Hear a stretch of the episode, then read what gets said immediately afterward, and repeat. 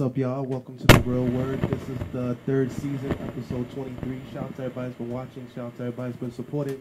Shout out to everybody that has helped us to get this far so far.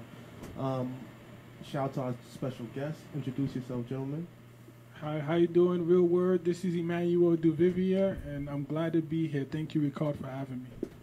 Um, my name is Caleb, and um, I'm glad to be back. So shout out to our guests. Um, if you remember their faces, they're from season two. So shout out to everybody that's watching tonight. Shout out to everybody that's been supporting us thus far. Shout out to everybody that follow us on Instagram. That's at the Real Word Ministries Inc. on Instagram. That's at the Real Word Ministries Inc. on Instagram. Shout out to everybody that um, still comes to our website. That's the www.therealwordministriesinc.org. That's the Real Word Ministries Inc.org. On um, also check us out on YouTube on www.youtube.com backslash the Real Word TV. That's the Real Word TV on YouTube. One word, the Real Word TV. Also check us out on Facebook at the Real Word Seven on Facebook, and check us out on SoundCloud and podcast at the Real Word Podcast on Apple Podcast. That's the Real Word Podcast on Apple Podcast and the Real Word Podcast on SoundCloud. So shout out to all those platforms. It's, it's growing, it's growing, it's growing. Um, but enough about that. Um, shout out to our guests, guys. How I feel that good. How does it feel to be back? Does it feel good? Uh, it definitely feels good. Thank you, Rickard, once again for having me, and hopefully tonight, you know, this will be an excellent time, an excellent platform. Thank you again, Rickard. It's good to be here. Other guests, Caleb, thank you, you know, for being here. God is good. Caleb? I appreciate to be back, man. The the the, the I don't the, the organization is growing. There we go. So I'm glad to be here. I'm glad to be part of it. Yeah, so shout out. Um, our apologies for starting late today. You know, a lot been going on, but shout out to the weather in New York. Like right now, we got a lot of snow, we got a lot of rain. You know, it's cold. Um, you know, but it's December, so you know that's usually what comes along with it. Um, so that's about it. Current events, guys. Um, anything? I, I think you know, you know, um, tonight, you know, I think we should talk a little bit about uh, police brutality, Mm. and you know, our personal history with, you know, police brutality. Because just this year, I've been stopped three or four times, and you know, just to open up the floor about, you know, police brutality and you know how police are, you know, they constantly they're quick to uh, get to black folk, you know, and if it was a white neighborhood, you know, they might not necessarily be you know, that quick to jump on Caucasian individuals. And I'm not trying to play, you know, the race card, but I think it's very interesting. It's, it's, it's something else. When you supposed when you're black, you're supposed to be calm, even though they're all up in your face. You're supposed to be calm. So So let's focus on. You said three times this year so far, just three times this this year. and the times when they did stop you. What exactly happened, and what was their reason for stopping you? so yes. and the cop the cop it was a male and a female cop you know they looked at me they asked me for my my license i, I showed it of course and you know i kept my hand on the wheel because everybody knows you Oh, know you the hit, driving. i was driving i was i was driving you know my my, my sister was in the, the the the back seat and you know so i was driving and then I, I pulled over as soon as i can and then I put my hands on, you know, the steering wheel, you know, to make sure that I'm not moving around. And even while I'm moving around, the police officer is saying, "Hey, stop moving! Hey, stop moving!" And then I start panicking. So I show the, the I show my, my license, whatever, and you know, they they, they stay there, and I, I think that they're still there. And I look around and they're gone. So and they didn't tell me anything of why they pulled me over. All the all the, the papers are good, so I really want to know why. You know, So they didn't say why they pulled you over at all. there was no reason why. They couldn't tell me why. So do you think that that you was racially profiled against? Absolutely, I was racially racially profiled. You know, when you black when you black in this country, it's it, it almost seems as if you're guilty before you're proven to be guilty. And the second time you were pulled over? The second time, apparently, I was I was speeding, but I wasn't speeding because I was going a little bit over 25. I got pulled over. I stopped. For the second time, I stopped. I think I, it took me a while to stop. The, the first time I stopped almost immediately, but this time I stopped. And it's, it's as if the police officer wanted me to stop in the middle of the street, so I had to pull to the side of the road. you know, that's what you do. You don't just stop in the middle of the street when the police pull you over. And then he checks my license, doesn't ask me any question, doesn't tell me why he pulled me over. Uh, so I assumed it was speeding, but it wasn't. He checked my license and let me go. So what what is that all about? And the third time? The third time I got stopped by the police, I was I was with maybe two others, and you know the police just started you know um, taking pictures, Of you? just taking pictures, and you know I don't know laws or anything. I'm not a lawyer. I didn't pass the bar, but you know like they start taking pictures of me, and then suddenly I'm like, why are you taking pictures of me? They're like, shut up. You don't you don't know the law. For real? So Wait, they, they they were taking pictures with a camera. Or they was with a body taking a camera with like a, a the phone camera. Wow. You know, so I'm like, hold up, you can't do that. I don't know laws, but I know you can't do that. Wow. And it, you know, it, it also brings up the point. I'll tell you know, I'm not anti-police. I have uncles that are police officers. It's And you're a say it. too, I'm a veteran. I'm a military veteran. I served in the Marine Corps for five years, from 2011 to 2016. So I've been out there. You know, maybe I don't know what it is, but they stopped me, and there's really no reason why. I don't have no priors. Maybe they think I look like someone that they're looking for, but I don't know. I, enough of me. I want. What about you, D? Have you ever been stopped by the police? Have you ever been Um, pulled over? I've been pulled over once, and that was because um, a certain friend of mine, you know, we after we had a good Jamaican food on Remsen, I was going to drop him off, and then he threw the garbage out the back window. Wow. And it was undercovers. So then we pulled them up, we pulled each other, they pulled us over, and then he said, "Oh, you're not supposed to throw garbage out the window." But that was about not. my only experience with the cops this year. I've been Oh. on my p's and q's, you know. Oh wow. So I don't, I don't get racial profile. I don't, I, don't, I have not experienced that before, Mm. so I don't know anything about that. When I was younger, um, when I was in my twenties, I had gotten, I got my first car. I think at like 22, 23, and I used to get pulled over all the time. And they used to like, "What are you, a drug dealer? Whose car is Mm. this? Your sister's car? Your your mother's car? Your girlfriend's car?" And they would say things like that, you know, to like piss you off. Like I realized that they used to say certain things to get a reaction out of you. Um, I used to club a lot, so like coming from the club, you know, usually get home late. So what would happen was like sometimes I'll be with ladies, and sometimes you know, um, I got pulled over a few times growing up. I remember one time I was com- ironically enough, in undergrad I studied law. Like that was my first degree in um, pre-law. So I remember coming from school. I was on my way to work because I used to work. I used to go to school from two to eight, and then go to work from nine to six in the morning. So I was getting off from school and going to work, and then I got pulled over by by Fort Greene Park. Um, and then the cops was like, "Where you going?" I was like, "I'm going to work." They was like, "Oh, whose car is this?" I was like, "It's my car." They was like, "You sure?" I'm like, "What do you mean, am I sure?" I'm like, "This, this is Mm. my car." They was like, "Oh, um, get out the car." I was like, "For what?" They was like, "Get out the car." I'm like, "Why?" And then it was three of them. So it was it was one cop. I guess he was in charge. I guess he was the boss. He told he told the other cops pull him out the car. So one cop Mm. unlocked the car door. The other one pulled me out. When they pulled me out, they searched the car. Um, they didn't find anything. When they searched the car, they found um my CPLR. Um, that's the Civil Practice Law um law book. So when he saw it, he was like, he was like, "What's this?" Oh, so you studying law? You don't know the law. I'm the law. Mm. And then he was like, he was like, Wow. he was like, he was like, you know what? Get out of here. And then they let me go after that. You know, after back and forth, back and forth, back and forth, they let me go. And I remember at that time I felt like I felt some kind of way about that, you know? And I was like, I was upset. And what got me even more upset is there wasn't much I could really do at the Mm. time. So when I went home later on, I told my sister, she was like, file a complaint with the um, police complaint bureau. So, um, ironically enough, the next day I went, I looked in the paper, I saw people. It, ha- it happened to two Caucasian women, and they sued for millions of dollars. I, I ended up not suing because they kept pushing. Because before you could sue the police, once you put in a complaint, you go for mediation. Basically, you got a mediator, um, almost like a judge, and they sit you down in a room, and then the cops tell their side of the story, and you tell your side of the story, and then um, you either resolve it there or you go back and then you sue.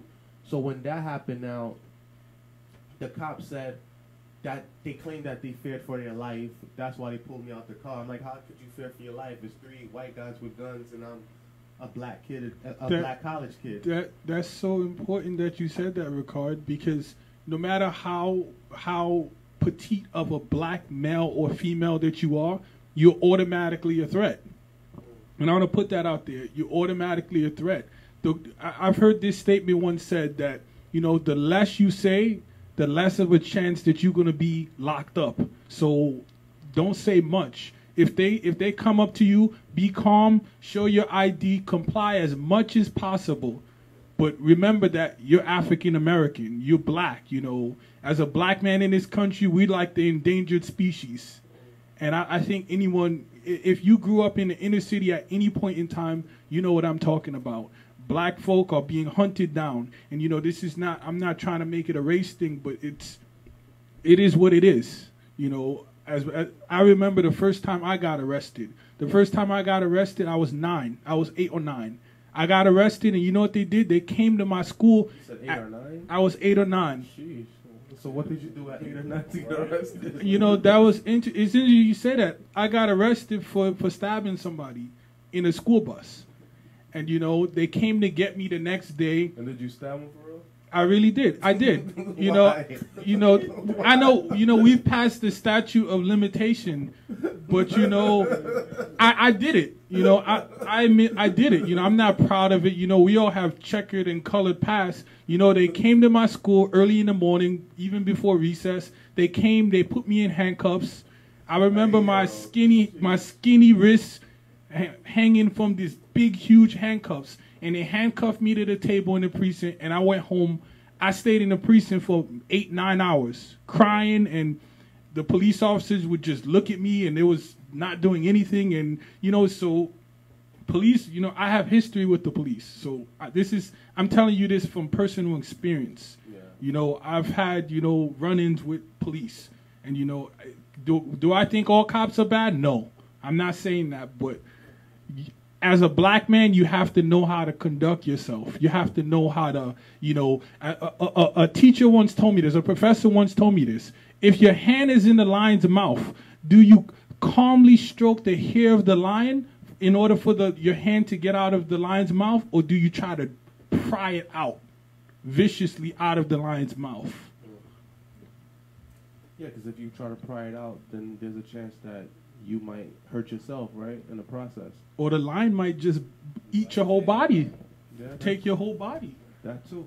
So you know, this police are you know don't say anything. You know, even if even if you think you're trying to defend yourself, you know, even if you think you know like I'm right, you know, because what do they say in the the Miranda? You know, anything you you say and do will be used against you in the court of law. Can and will be. It can and will be. So you could have said an innocent statement. Like the police are, are canvassing the neighborhood looking for a shooter, and they say, "I don't know who shot." I don't. You go and you tell the police, "I don't know who was shooting," and the police say, "Who said it was a shooting?" And you know, and here you are, you lock you you locked up, you in Rikers Island, you know, and you doing a bid with something that you didn't do. A perfect example would be the Central Park. Um, Central Park Five, yeah. Kalief Browder. Yeah, Kalief Browder, another perfect example, you know. And the story of Kalief Browder, what makes it so sad is that he was completely innocent, and because he went through a, such a traumatic event, he ended up killing himself. And not only that, even when he came out of jail, the police would harass him, like they would park down down the street on his block. Everywhere he went, he got shot after he left um, jail by some other guys who thought he had money because he was on these TV shows and he was going through a difficult time. And even after, when his mom tried to sue, they gave her a difficult time, and she died from a broken heart. You know, like, and this is something that we as black people have gone through for a while. I remember myself, even as a kid, like my dad took me to the um to the picketing um one day marched against um the police in Flatbush for what they did to Ablu Abdel Nawima. Abdel Nawima. Yeah, when he Yeah. put the um, The plunger, up, yeah, the yeah. plunge up his butt and he broke it.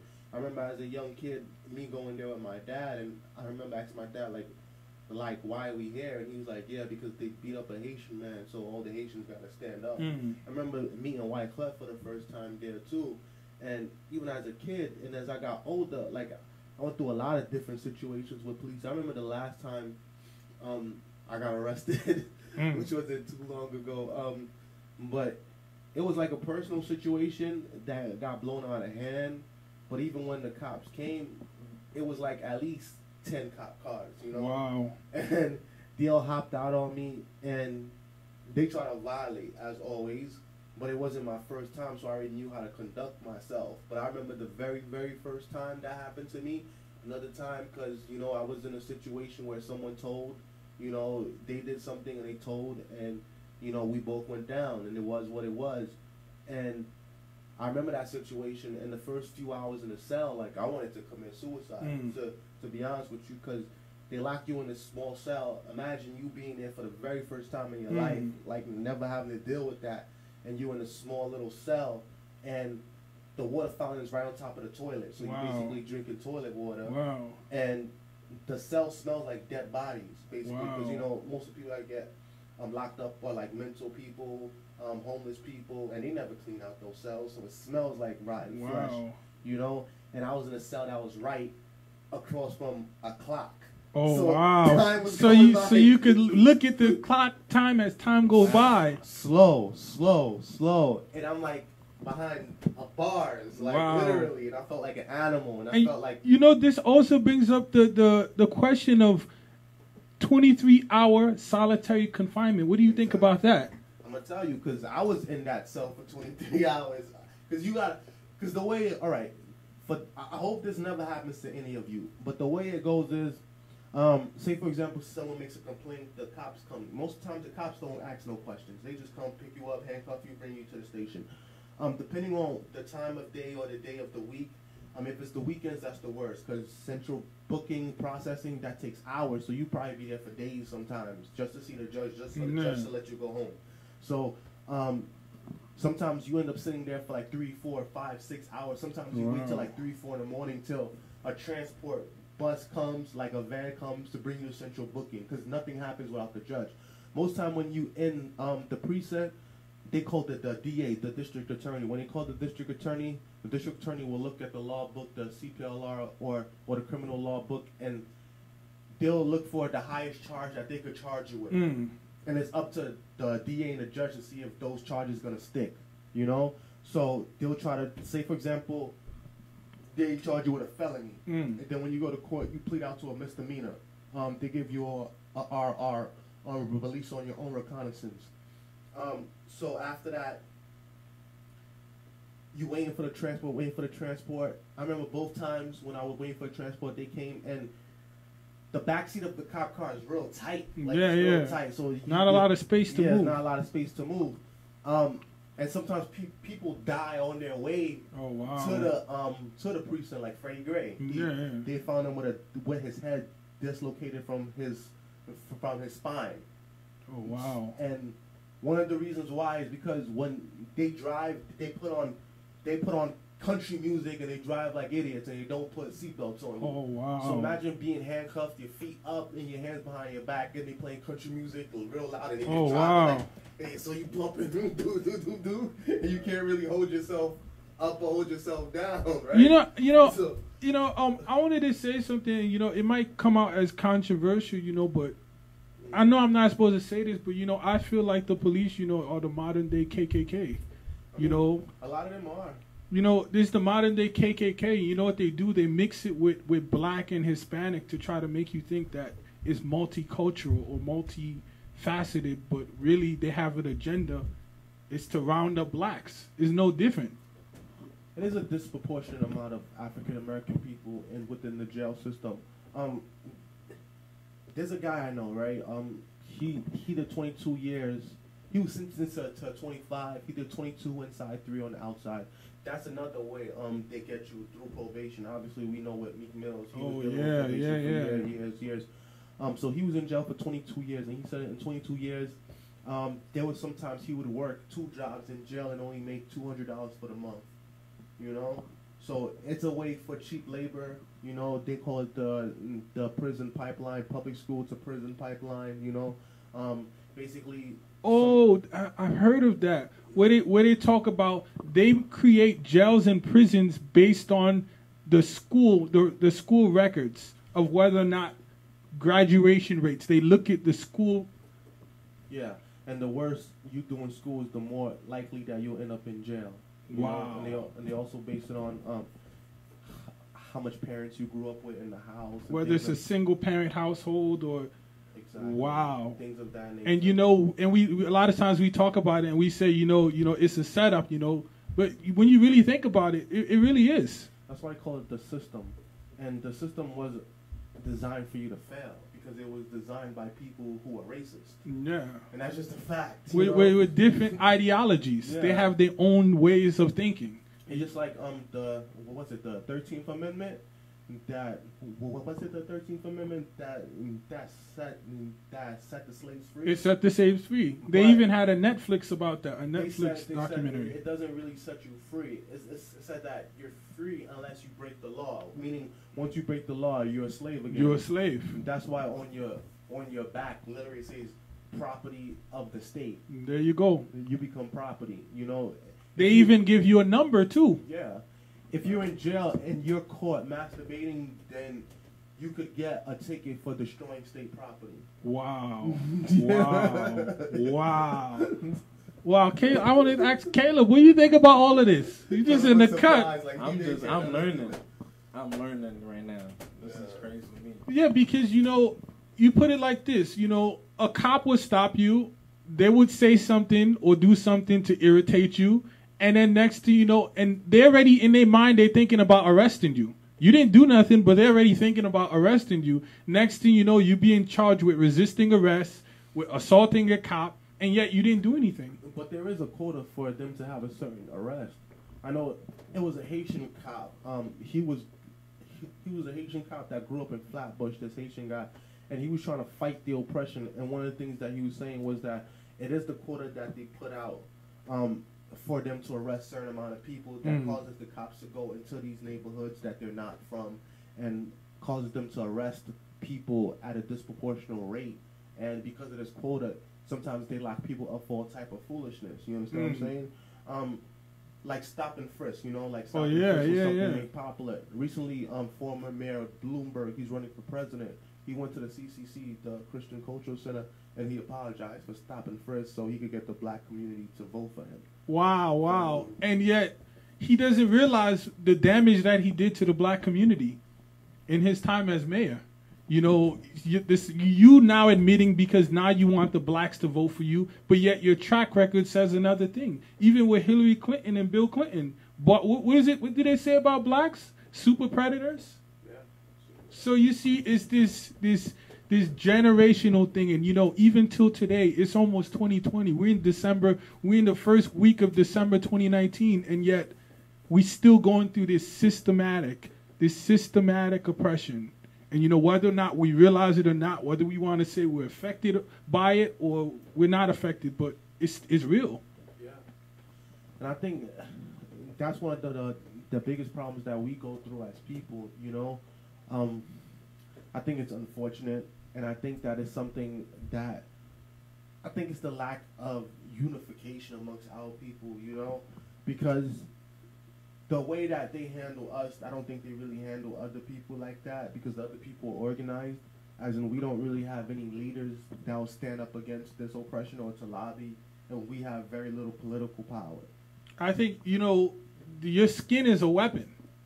Yeah. You know, your skin is a weapon. You know, your skin, just your presence, just you being around. You know, especially last year, this year, you know, um, whites are calling the cops on because the reason why they do that is because they know you black and the police coming. They know that there's a chance that the situation is going to escalate and you probably going to be a victim out of it. What about recently with the lady? Um, you heard about the lady who was in her house and then she opened the door for the cops and they shot and killed her in her house. Oh, it was it like Amber Guyger? Was that was that case with the African American? I, no, no, no. That was not it. Amber Guyger was with the black guy. Oh yeah. So it was a white lady. Yeah, it was a white lady cop that killed the black guy in his house, but then it was a black lady that got killed, that got shot in her house by the cops. Like they came for disturbance, and her door was open. Like she left her door open, cause you know sometimes like in the southern states, Mm, yeah. it's hot. They leave their door open. Cops came in, they seen her, and they just shot her. Um, she died. And you know, it's something. It's something about what you just said is because for for people who are carrying guns, cops are very trigger happy. How is it that I have a gun? Like I said, I was in the military. I've carried handguns. I've carried M16. I've carried machine guns. You have to have a certain composure to you when you're carrying a weapon, because I know that if I fire around, I need to know what I'm shooting at and what lies beyond the target. Meaning that I'm not going to shoot at that person if, if the bullet might go through that person and injure someone else. They teach you that. That's one of the basic things you learn when you when you're on qualification, rifle qualification week. And yet, police officers they go through their training, and yet, you know, it sort of brings up the point: Do police need to be retrained? Do they need more training? Is the police academy training sufficient? I think a lot of them do, cause you see some of these fat cops out here. it don't look like they. It don't look like Wow, wow. It looks like they need to work back out. You know, it looks like they just did what they had to do to pass, and then once they got the job, they just sit around and eat donuts all day. Cause some of them, some of them are big. Like you ever seen? Oh, absolutely. Like yeah, they're morbidly obese. Yeah, like they're out of shape. And yet they're getting coffee and they're getting donuts and they, they double parked on the streets and you're just looking at them like, wow, wow, this is what our taxpayer dollars are going towards. Yeah. Like we pay for this. And a lot of cops. You pay for this, Caleb. You pay for this, Rickard. a lot of a lot of cops they also extort local businesses. Like as in like they go to local businesses and get free things. I remember when, when i was younger i was working at mcdonald's and they would send the precinct big boxes of burgers. And i'm like why are you giving these the precinct so, so, so much burgers? They're like so if there's a crime in the mcdonald's they'll come faster Wow. Wow. Because like if they don't do it, then they won't protect the McDonald's. wow. So that's sort of like, hey, you know, you giving us burgers or whatever, you know, we'll take care of you in Yeah, return. Exactly. and that's not right. You know, you know, I don't like I said, I don't have no problem personally with any police officer. I think most of them are well to do. They they're trying to make a living, you know, they're trying to protect us. But there's some cops, they have no business in uniform. They have no business carrying a weapon. And like I said, I have uncles that are police officers. You know, I've been around the military my whole life, so I know what it means to be in uniform. Would you be a cop to change your narrative? if I was a no, I don't. I don't. It's it's funny you say that because I tried to be a cop, but then I backed out in the end. Why? I backed out in the end because I can't do it. I can't be evil. I can't. I can't do wickedness. I have to call evil, it Like, what, what do you mean? by evil. I mean I can't skirt tell the law to get my ways. I don't know if that makes sense. And anyone listening, you probably understand what I mean. Meaning that right is right, wrong is wrong. And I'm not going to try to, you know, I screwed up and I'm to try to like, you know, make myself, oh, I didn't do it. You know, you're, you're a human being. Just because you wear the badge, it doesn't make you any different. Most recently, you guys heard about the girl that got caught skipping school by the detectives and put her in the back of the police van. Oh, and it, yeah, they take tur- they took turns. I heard, I definitely heard about that. Yeah. And you know, they got off. Um, From what I heard, they got off. I, I think they got hit with mis. They pled guilty. And they Yeah. got hit with, mis- with, with misdemeanors. And the girl, she she she made herself public because she was outraged at what happened. She said the justice system's a joke. And it felt her. Yeah. But you, you, you this is what you got to understand. I, I want to say this clearly. The reason why, this, this was in Brooklyn. too. yeah, the reason why they didn't convict those cops was because they're police officers. How does it look trying to put police officers in jail or prison? They will be a number one target. Am I right or wrong? Think about it. You get convicted, now you're doing 5, 10, 15 years. You see what I'm saying? So it's like, you know, let's look past this. You know, we're gonna charge you, but it's not gonna be what how it would be if, if I did something like that. Or he or someone else did something like that. They claim that she consent to it, but she was like, "How can she consent when it's two scary cops and she only weighed hundred pounds and she was handcuffed?" So I guess they had a handcuff behind in the van and they took turns. So I feel like that's an unfortunate situation. Like I, I feel like it is very intimidating when you are young and then you are faced with these people because then they start making threats like, "Hey, you, you want to go home, right? You want to go home, right?" Yeah. And we seen that in the movies, right? Um, um, when they see us, like we we saw that where they was telling the kids, just say what we tell you to say so you can go home, and it's it's usually that way.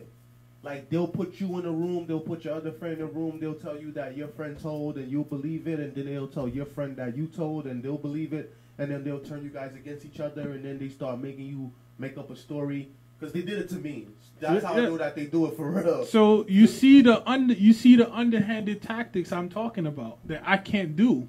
You know, I'm not gonna arrest someone for 275 like some of these police officers. I'm not gonna do it. Why? Because I know this is carrying you. The reason why they arrest let me let me say this very very clearly. The reason why they arrest people African American primarily and Hispanic for misdemeanor offenses like a, a joint, a, a co- roach, or or hopping a turnstile is because so when they finally shoot you, they can look back and say, look, this person smokes weed. This person, you know, is a fare evader. They did that with Trayvon Martin. They bring up your past. Even the cop that killed him, it was a neighborhood watch guy, and he was like, it was like he was high, so he. Must There you go. aggressive. Because Like- according according to them, blacks are always high. Blacks are always carrying firearms. Blacks are inherently dangerous. Blacks are, like Hillary said, super predators.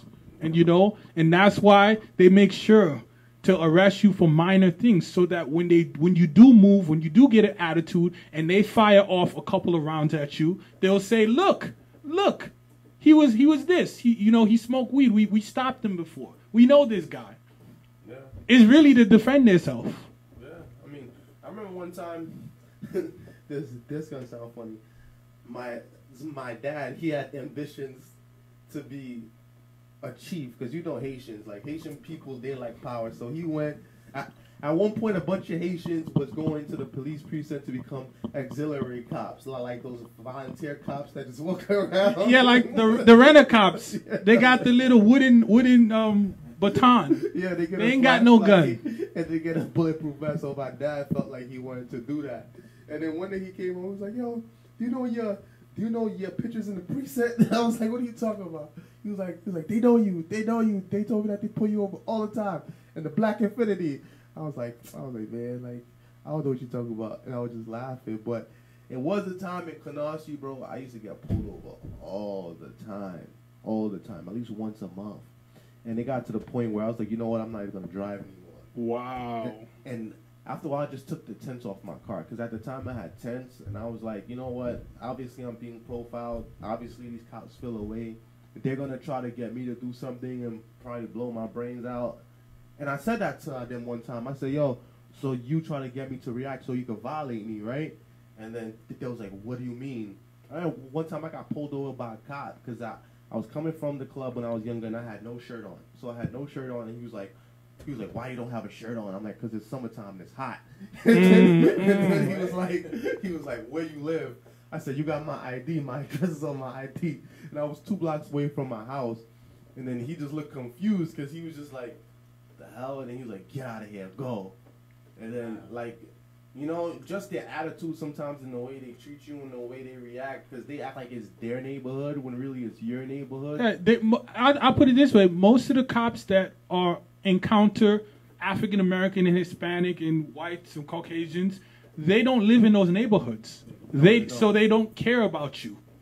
I don't know how to put that. They don't live. If if I'm patrolling in Brownsville and I live in in Male base. Mill Basin. I live in Long Island. I live in Secaucus, New Jersey.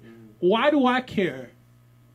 Uh, why do I care about you, really? To be honest, put yourself in their shoes. Why do I care? My thing is to get as many arrests as I can, to write as many tickets I can, and go home at the end of the day. Yeah, and get promoted. And if I have to fire a weapon, then I guess I gotta fire a weapon. I'll call backup. Yeah. Um, I think. I think it's unfortunate, especially now. You know, when you have when you have kids, you, look at the situation much differently, and you would hope that like things change.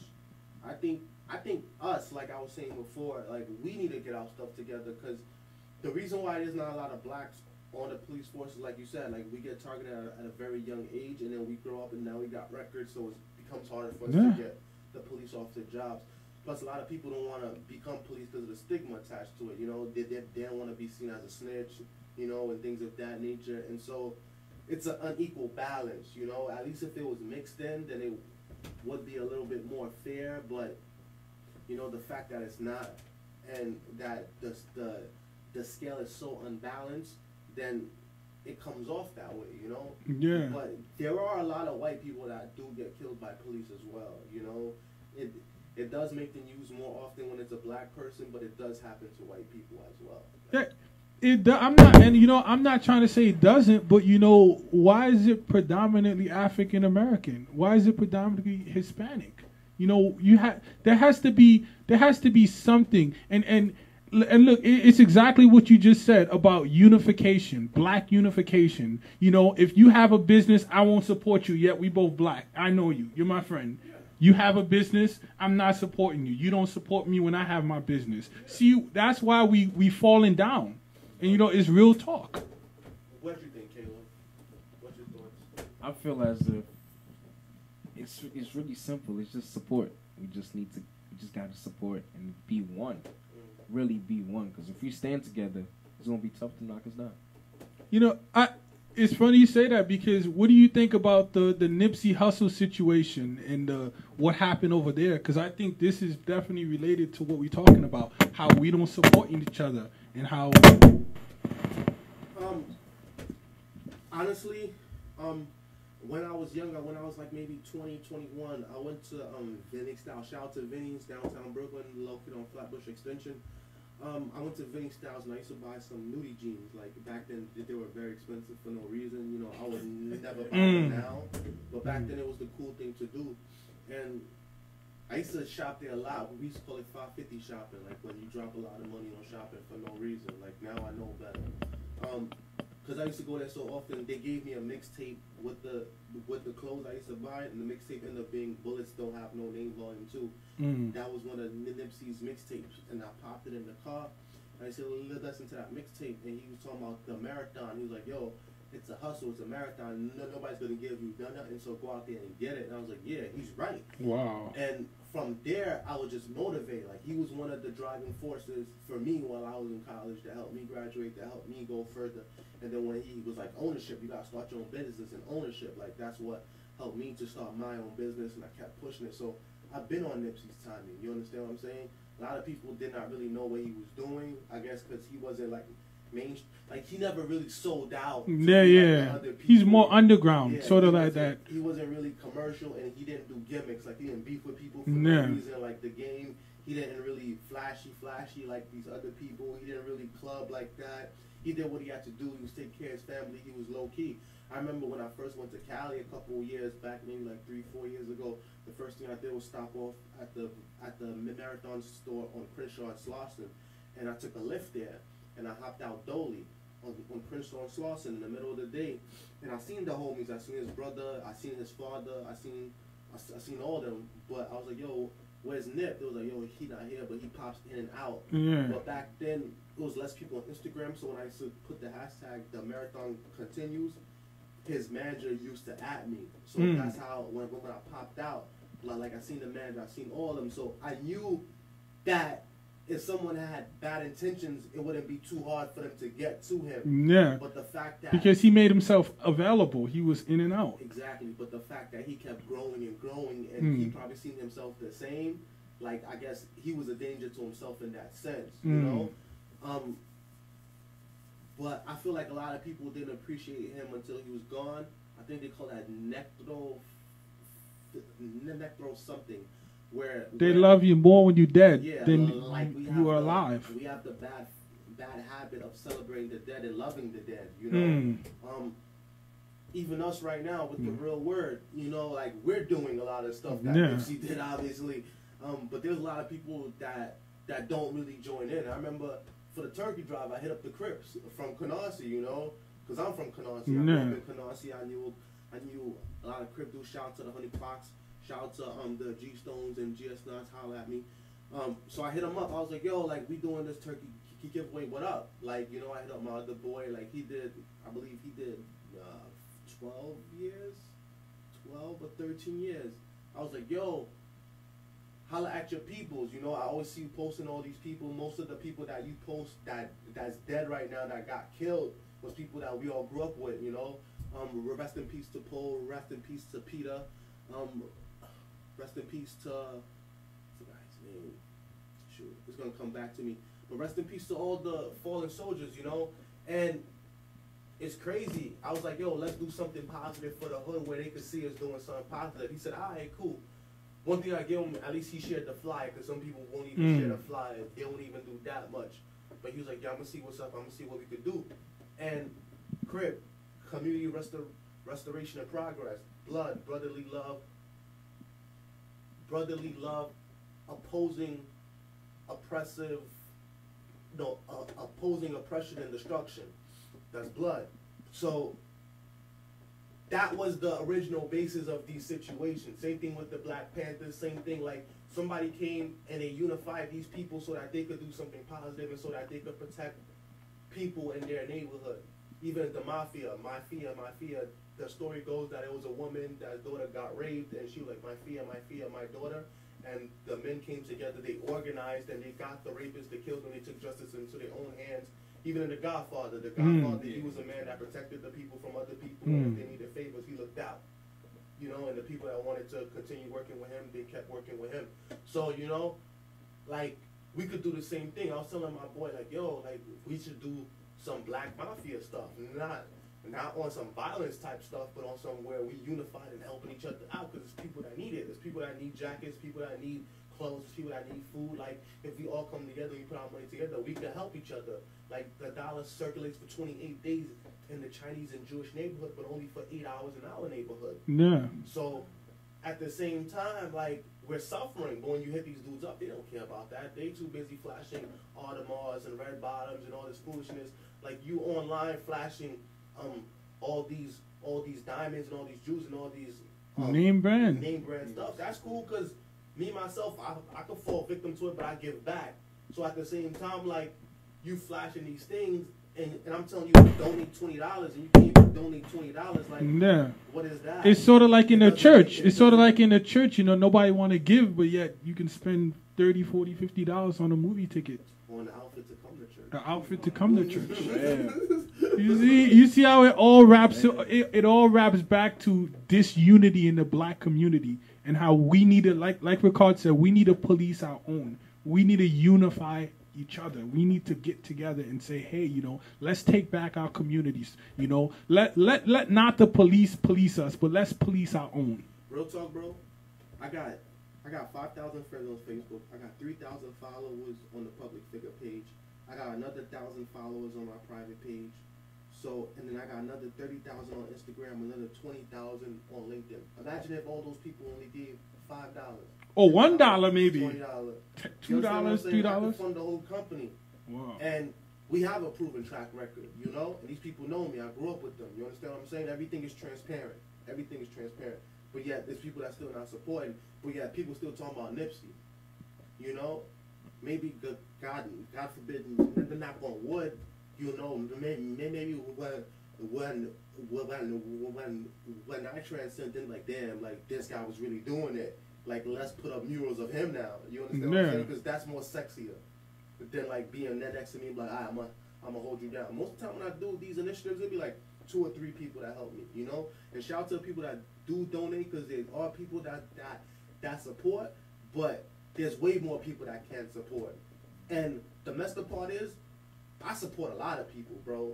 That's real talk. Even in the church, like it was this girl I used to hit her up to come and support me because I helped I helped her build her career, you know, and I don't really take credit for for things like that, but I helped her out, you know.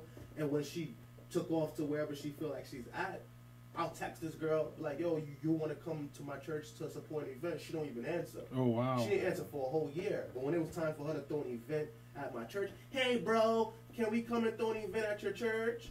Wow. Like people move like that, and that's and, and that's church people. Yeah, yeah, yeah. Christians. Christians, You yeah. understand what I'm saying? So I remember last week, and I'm gonna say this publicly. He could feel some type of way if he watches last week, right? It was a guy, mind you. This guy drives a Benz. Mm. His wife drives. His wife works a full time job. He works a full time job. So this guy comes and we're giving out turkeys to the community Mm. people that need it. And this guy comes up to me like, "Yo, save me a turkey." I'm looking at him like, I just ignore him. I keep doing what I'm doing. So he comes later, like, "Yo, where's the turkey I told you to save me?" I said, "Where's the turkey that and that that you told me to save you?" I'm like, "Yo, this turkey's for the community and people that can't afford it, or for members of the church Mm. that when we have extra, we give to them. You understand?" But it's for those that need it more than Yeah. those that just want it. Yeah, You yeah, understand? yeah. It's the difference between needing and wanting. And wanted. You understand? This person wanted. They don't so, need it. So, so, so, so he goes, "This is how you gonna do me. This is how you gonna do me." I looked at him like, I go, "This is a nice jacket. Where you got this jacket from?" He goes, "Oh, you gave me this jacket last year. Because last year I gave 300 coats to the community, Mm. and I gave half to my church. So." So he had on the same jacket that I gave him last year, and I was like, "Yo, you know what's crazy? Last year I gave you that jacket, and then a few minutes after I gave you that jacket, I was calling you for something. You act like you ain't hear me. You walked away, and now you here a year later asking for a turkey." And then he was like, "All right," and then he just walked off.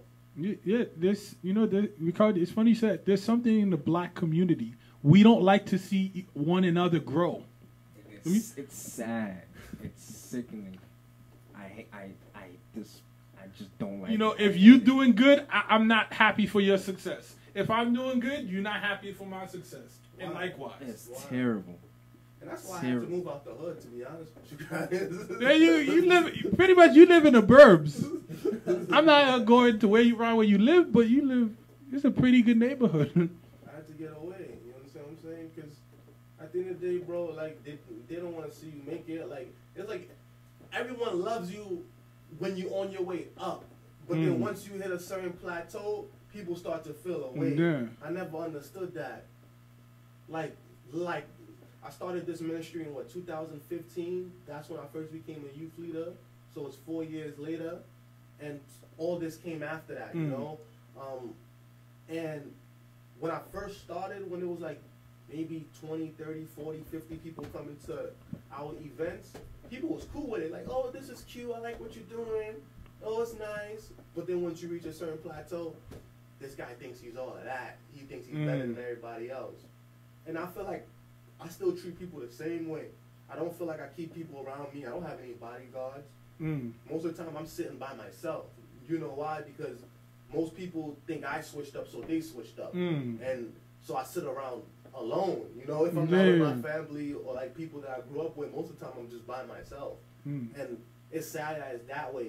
And even the people that like you grow up looking up to, once you reach to a certain point where they're at, you're like, wow, like this is how they move, this is how they act. You know? You see their real colors. Yeah, like growing up, I used to look up to pastors and elders and people like that in the church until I grew up and I became an elder myself, and I started to know pastors personally, and I started looking at them like, like, like, wow, like, It's not what I thought. yeah. And then when you sit in committee with these people and you walk out, and then you gotta look at them, and you like, it's hard to look at them the same way. Yeah. And for me, growing up the way I grew up, it's hard for me to fake it. You understand? Like, Yeah, yeah. If I don't like you, I'm not gonna fake it. I'm just That's a gonna. fact. I'm Yeah, just yeah. gonna keep my distance. I'm just like, alright. Yeah, there's a lot of pretend. You know, someone doesn't like someone, you know, but they try to act like you know they still like them. You know, it, it's it, there needs to be honesty. There needs to be transparency in everything that the Black and Hispanic community does. Yeah, that's true. That's, I second that. Yeah, because people always talking about, oh, we need a black company. We need a black owned company that's helping the community. But yet, if there was a black company, you wouldn't support Support it. it at all. this is a black owned company, though. There you go. So you see, you see where we have fallen. We have fallen as a people. You know, I'm coming after you. You coming after me. What you said. You know what? Why? Why? Why you gotta look at me up and down? We both. We African. Amer- We black. Yet if it was a white company, if it was Calvin Klein, you would support them. Look at all the racist companies that said racist things that they still. Gucci. And that's recent. And you see all these. Yes. And you, you see all these rappers. We still, still support Gucci though. Tommy Hilfiger, Timberland, like all of them. They Yeah, we're, we're you know we really lost our way. You know we've lost our way a long time ago. And you know, it's really sad, you know, that it's almost 2020 and yet we're still the same. We're growing up, but yet we still haven't grown up. 2020. Getting older, but not growing up. That's the unfortunate thing. I mean, I feel like maybe in time, you know, back then we had leaders. We had Malcolm, we had Martin, we had Marcus Garvey, we had Medgar Evers. You know, we had real leaders. You know, um, the Reverend um, Al Sharpton. Well, that's debatable, but you know. Yeah, yeah, yeah. Definitely Um, debatable. um, Farrakhan, like he was a strong leader, but you know his health is not as good anymore. Yeah, he's in his 80s. He's up. He's up. there. Yeah, so he fell back a little bit, but even him, he received a lot of scrutiny Oh, and yeah. pushback, a lot of scrutiny, and he was saying a lot of true things, but the way he said it was so blunt that it hurt a lot of people. Yeah, yeah. You know, And he was called anti-Semitic, and you know he's racist. You know, and, and you know I'm not supporting him. I'm not, but I'm trying to say, you know, if he's speaking for the black community, you know, we should at least give him a chance. yeah. Who do you guys feel like is is the leader of black people right now? Wow, that's Let me start. that's a very interesting question. Um, you know, honestly, you know, Who who rules the nigga kingdom right now? Hey, you could go first, Caleb, because I got to think about this. I got to meditate upon this for a little, a second or two. I don't. I can't think of anyone. Most people saying it's Jay Z because he holds a lot of influence and he has a lot of money. He's not stepping up though. No, I don't. I don't. I, I, I wouldn't. I wouldn't. I wouldn't say it's Jay Z. You know, Jay Z. Yes, he's got money, but he still has to take a back seat to a, a Roger Goodell. What's- Is that his name? Roger, Roger yeah, Goodell. Roger Goodell. He has to take a back seat because it's only so much you can do. But the thing is, when they needed to look good, they went to Jay Z. Absolutely, because they know he's he's in the black community. But it, I, I don't. I wouldn't say that Jay Z is a leader of of black. I don't. I think you know this is the problem that you brought up. Black. There's no. There's no leaders. There's no leader. Our leaders, literally, the ones that were, they either died, they were assassinated, or they've just fallen off the off the planet. You know. And here goes Donald Trump, I don't even talk about that. and we don't even want to bring up that man. The thing about the black leaders back in the days, they put they put other people before themselves. As in, they was willing to die for this, Mm. like literally, and they ended up Yeah, dying yeah. for this. Yeah. you know, there's no one really, really nowadays willing to die for this. You understand what I'm saying? they don't want to die because you know they care so much about their life and you know but if you really believe something and you really in your heart believe something you will die for it you will go you will do everything that you can it's like a person that believes in god and has a, a unwavering faith in god you're gonna you're gonna go the distance you know you're gonna pray you're gonna read your bible you know you're gonna do what you can Speaking so that, the only yeah. person that's trying in the black community that nobody's taking serious is Kanye. Talking about Oh, Kanye. for, for president soon, but nobody's taking him serious because it's Kanye. I think he is doing a big culture shift right now. Wow, wow, like, wow. like he did a real 360, and I think even with his Sunday service, he started really small in his backyard, and you know he bought a whole big ranch land out in wherever he bought it. wyoming Yeah, uh, yeah, exactly in Wyoming to build his, I guess, his own village or his church or whatever he's trying to build out there. And you know, a lot of big religious leaders are inviting him over, so he does have the ear of the people, you know, and he's using God to do it. So, I guess time will tell if his intentions are good. But the leader, I believe, can't only be social; they also got to be political at the same Mm. time, and they have to be strong, as in Mm. like uh, unapologetically black man. Like this is what I stand for. Like this is for my people. yeah You know? Yeah, I don't think Obama was ever that. No, I don't think Obama was for black people. To be I don't honest. think he ever was fully pro-black. I think Obama was just the middleman. You know, he played the middle very well. As in, like he he wasn't trying to ruffle any feathers. He was just trying to like Get was on just Trying to board. go home. Yeah. Like you know, you. Hey, just oh yeah. to- Oh wow. It's, it's almost Wow. like somebody at a job, you know, like Yeah, it, yeah. it don't matter what job they're doing. They, they could be a doctor, they could be a lawyer, they could be a social worker. Like, yeah, their job is important, but they come in for the check and they just trying to go home. Like, yo, Yeah. I'm not trying to deal with this. Like, uh, just cut that check. I'm gonna go. I'm gonna be who you want me to be for these eight hours, but after I clock out, like I don't want to hear none of this Yeah. anymore. You know what I'm saying? Wow. O- Obama, he still got the influence and the power to be a black leader, but he's someplace playing golf, mind his business. He's not trying Yeah, to get yeah, involved yeah. none of this. Like he Wow. not, he not trying to get involved in none of this. Like it's real Wow. talk It- though. it like, is, it is, it you know, even now, where he's not being held back by the presidential office, you never hear him speak out against nothing. He's not. Because now it's like, you know, he, he left his platform. The platform he once had. he still got a big platform. Black people still uh, respect Obama. Like people was He deriding right. Obama. Yeah. She went and wrote, and wrote a book, but that's just you know a money grab. That's an easy way to make money. You you write a book, and then once it get published, you get your royalties. You go, you get to go and tour, sell books, sign book, book signings. Then you get paid for speeches. These people make millions of I dollars got a on que- their I- speeches. I have a question for you. It's a very important question. Do you think the, the office of the presidency is something that they actually let them rule and, and become president, or they it's just an agenda? Meaning that they're just there to fulfill an agenda of a higher power. They there to fulfill the agenda for a higher power. Yeah. Um, the the president of the United States, that job, is a job in a corporation. Mm. As in, that's a seat that's not really for the public. That's just someone that they put in front to run the company. Mm. The company being the country. Because if you think of any company, you know they have a, a president or CEO. Yeah. They have an assistant president or CEO. They have a board, um, what they call it a cabinet. Have a Mm. secretary or treasury. You know, just like any other company. Yeah.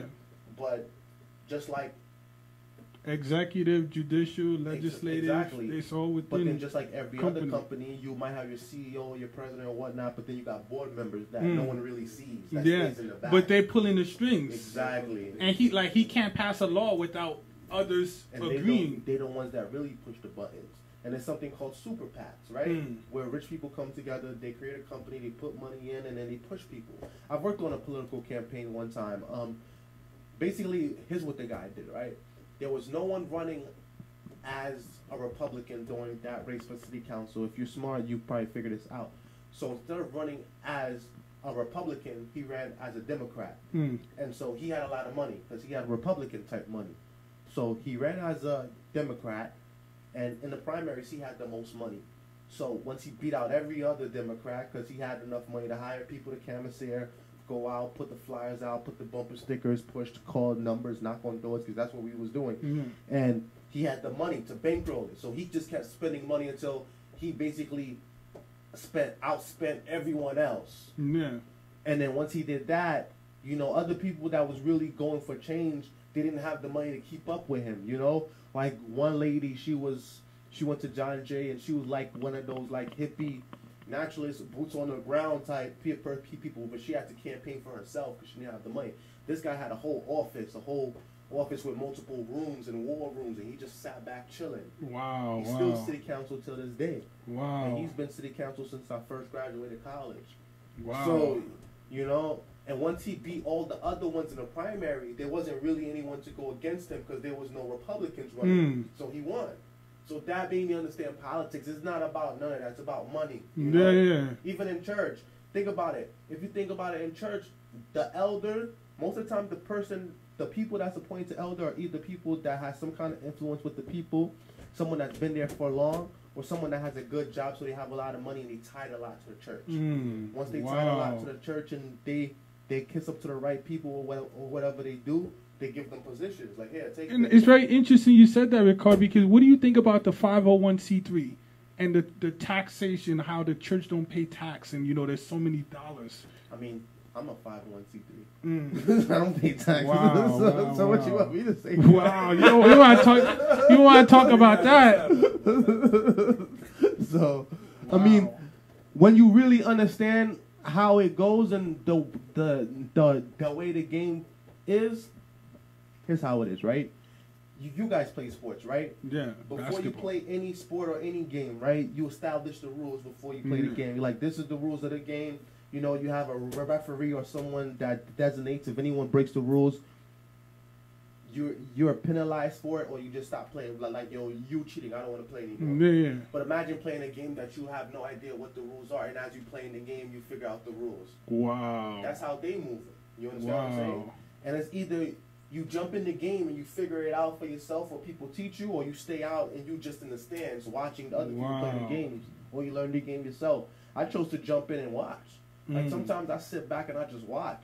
Sometimes I sit back in committee, I just watch. So do you feel like a lot of us African Americans are spectators A lot of in everything, spect- whether it's politics spectators. or Everything. anything? It's just That's why we we're just spectators. Wow. We never chose to join. Wow. Like we're entertainers. We're like the court justice. We're the clowns. Wow. We're just here to make everybody laugh. yeah, Think about we're it. entertainment pretty much. We're entertainment. And we not, just we don't have the red nose. and not and not a lot of us is going into STEM, science, technology, engineering, and Wow. medicine and mathematics. Not a lot of us is going into that. Wow. We're we're rapping, basketball, Oh, and the, and the thing about sports is, out of thousands of kids that's playing sports, there's only like thirty to forty spots on it, on in Yeah, yeah.